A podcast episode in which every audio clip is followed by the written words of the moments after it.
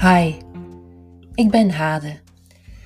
Ik coach vrouwen die ambitie en moederschap combineren. Vrouwen die succes nastreven op alle vlakken.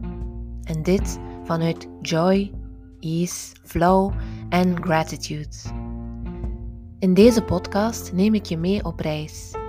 Ik deel tips, ervaringen en inspiratie om jouw en-en verhaal te doen kloppen. Ik help jou terug te verbinden met je inner self, zodat je groei, balans, rust en kracht kan uitstralen in al jouw rollen.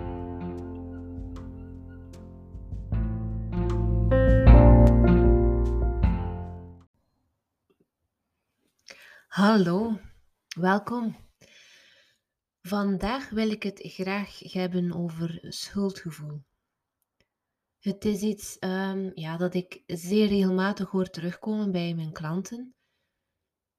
Soms voelen vrouwen zich schuldig tegenover hun kinderen of het gezin als er te veel tijd naar het werk zal gaan, of, of naar zelfzorgtijd, of naar het stuk ambitie, naar het stuk dat ze in de wereld willen zetten. En langs de andere kant voelen ze zich dan ook weer schuldig naar hun werkgever toe, of een onderneming toe, of hun collega's toe als ze dan weer net wel die tijd voor zichzelf nemen of besluiten dit weekendje is familieweekend. Dus um, ja, het is wel een thema dat leeft.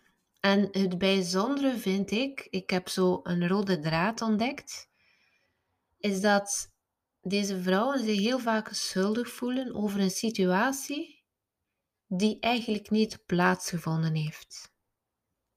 Ik ga even duiden met een voorbeeldje. Ik had bijvoorbeeld een klant die zich schuldig voelt tegenover haar kind als ze tijd inplant voor zichzelf en die dat dus maar niet deed.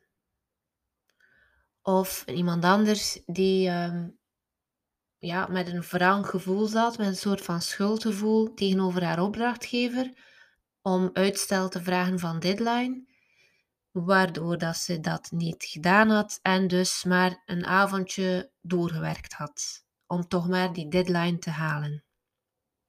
Dus ik weet niet of, dat je, of dat je het voelt. Je voelt je dus eigenlijk, of ze voelen zich dus eigenlijk schuldig voor iets dat niet geweest is. En dat heeft mij doen nadenken en ik kwam op de conclusie dat het schuldgevoel niet de primaire emotie is, maar de secundaire emotie. En dat ze zich soort van gaan vasthangen aan dat schuldgevoel, omdat wat dat het echt te voelen valt, omdat dat te lastig is. Nu is het misschien wel handig om wat meer, dat ik wat meer vertel over primaire en secundaire emoties. Een primaire emotie, die is direct gerelateerd aan een bepaalde gebeurtenis of aan een oorspronkelijke blauwe plek of een trauma van vroeger.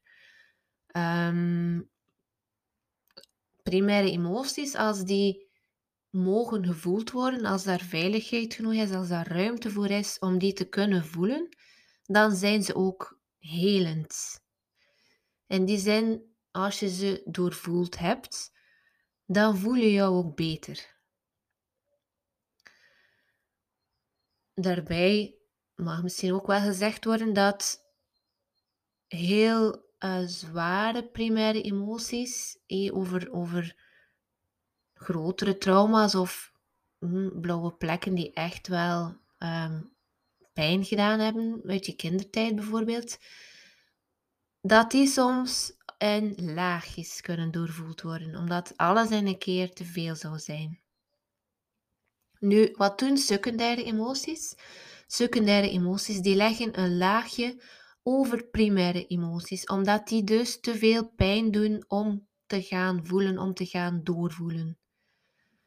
Um, een voorbeeldje, nog los van dat schuldgevoel. Stel dat een van je ouders er niet voldoende geweest is voor jou in je kindertijd.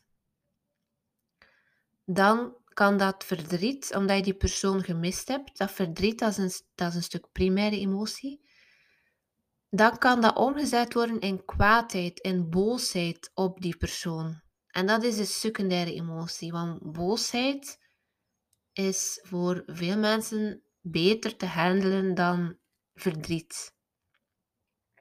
Of nog een ander voorbeeldje.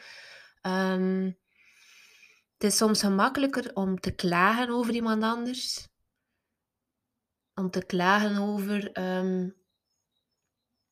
je moeder of je vader die niet aanwezig was, of die collega die zijn werk niet gedaan heeft, of ehm, die collega die te laat was op de vergadering uh, en zo verder, dan om bij jezelf te gaan voelen hoe pijnlijk dat dat voor jou was. Bijvoorbeeld de eenzaamheid van vroeger, of het je niet gewaardeerd voelen door die collega. ik hoop dat het wat duidelijker wordt um, voor, voor jou als luisteraar, om, om, om dat onderscheid te zien tussen primaire en secundaire emoties. Eentje bij mezelf misschien, die, die nog niet zo lang geleden duidelijk werd. Um, ik heb ondervonden dat het voor mij makkelijker was om boos te zijn op mijn man als hij wat later thuis kwam dan afgesproken dat dat de secundaire emotie was, maar dat er daaronder een heel groot stuk verlatingsangst van vroeger zat. En daar naartoe gaan, dat ik dat vermijde door, door die boosheid um, ja, de bovenhand te laten nemen. En dat doe je onbewust. Dat doe je niet uit onwil of um, ja, dat, dat is iets, een soort van onmacht, een soort van onbewust beschermingsmechanisme van je systeem. Een alternatief, die ik ook zie terugkeren bij klanten, is niet die secundaire emoties gaan bovenop die primaire emoties stellen, maar gewoon ook niet meer willen of kunnen voelen en constant in je hoofd zitten. Een soort van, ja, je lijf als het ware niet meer gaan bewonen. Um, primaire emoties, die kun je heel lang wegduwen. Maar op het einde van de rit komt dat jezelf niet ten goede. Ik ga misschien nog even terugkeren naar dan bijvoorbeeld eh, schuldgevoel. De primaire emotie voorbij dat schuldgevoel kan bijvoorbeeld zijn het verdriet dat je gevoeld hebt als kind omdat je ouders niet met je speelden, omdat ze constant in de weer waren met hun job bijvoorbeeld. En dan voel jij je schuldig als jij niet genoeg tijd spendeert met je kind. Maar het verdriet voelen van jouw eigen, je eigen verdriet van vroeger, dat is lastiger. Of ehm, de angst die je misschien gevoeld hebt op het moment dat je vader kwaad was omdat je een taak niet op tijd indiende en daarvoor een nota kreeg. Dat kan misschien onder dat schuldgevoel liggen um, waarachter dat je wegsteekt om dan toch maar die deadline te gaan halen ten koste van jezelf. En wat je eigenlijk te doen hebt, is die primaire emotie te gaan herkennen, te gaan doorvoelen. En je niet langer weg te steken achter dat zogenaamde schuldgevoel. Want daar gaat het dus ook helemaal niet over en dat helpt je ook niet.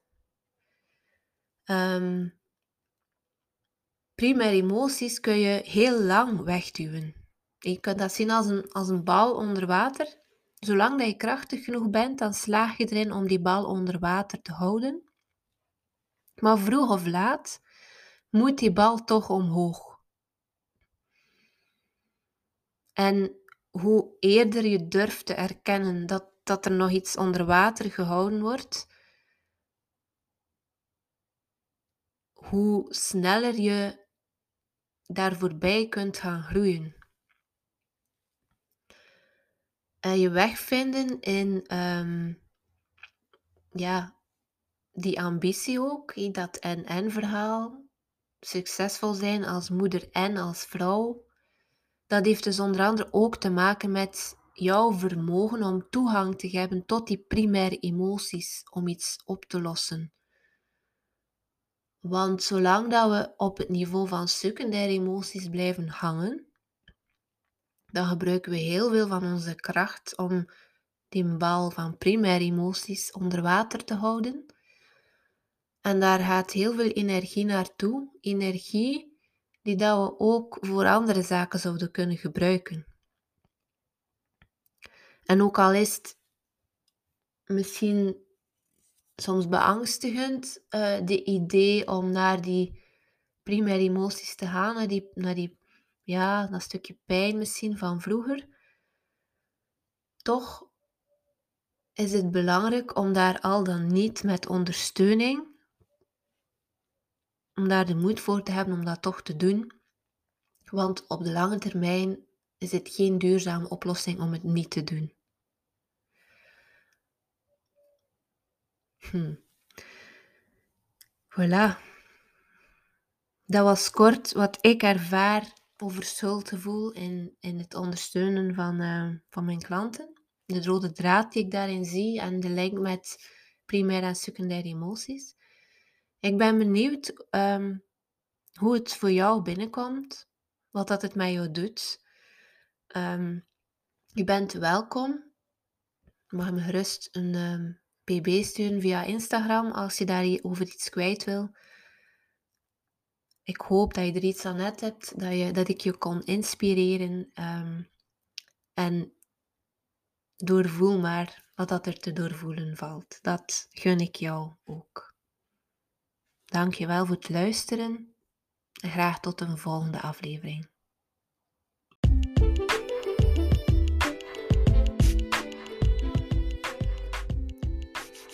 Wil je graag iets kwijt over deze aflevering? Laat het me dan gerust weten via een berichtje op Instagram. Moest je me daar nog niet volgen, je kan me vinden onder hade underscore calls. Of voel je nu dat je er gelijk wil induiken? Boek dan je gratis groeisessie via mijn website www.hadekoppeltekens.be. Heel graag tot een volgende aflevering.